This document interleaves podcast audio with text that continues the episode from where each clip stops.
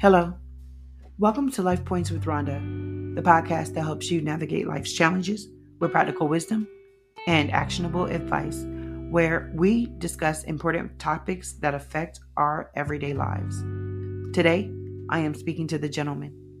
And, gentlemen, our topic for today is the repercussions of lying to your partner, navigating trust and honesty in relationships. Now, gentlemen, I know that your time is valuable, so let's get started. Okay? In today's episode, we tackle a topic that affects both men and their partners the repercussions of lying. So stick around as we explore the detrimental effects of dishonesty, the importance of trust, and strategies for building a foundation of honesty in relationships. Would you like to make a podcast? Spotify's got a platform that makes it super easily, then distribute it everywhere, and even earn money. All in one place, for free. It's called Spotify for Podcasters, and here's how it works Spotify for Podcasters lets you record and edit right from your phone or computer, so no matter what your setup is like, you can start creating today. With Spotify for Podcasters, you can earn money in a variety of ways, including ads and podcast subscriptions.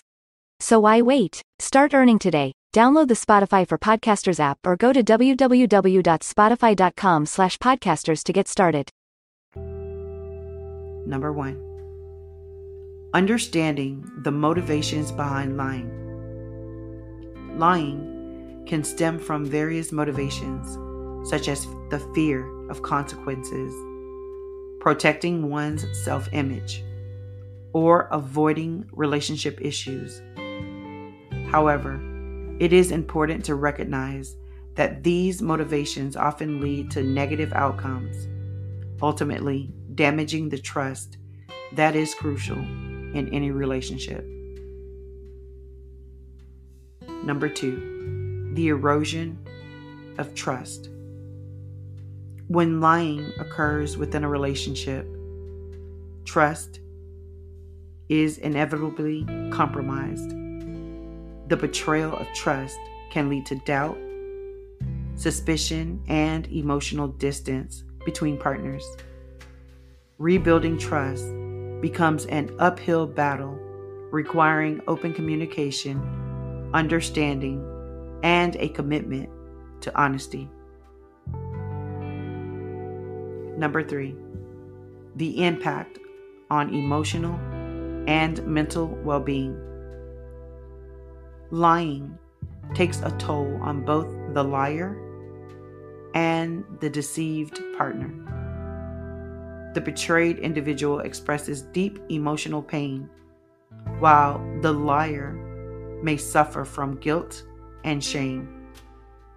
The ongoing deception can lead to self doubt insecurity, and a decline in overall emotional well being for both partners involved.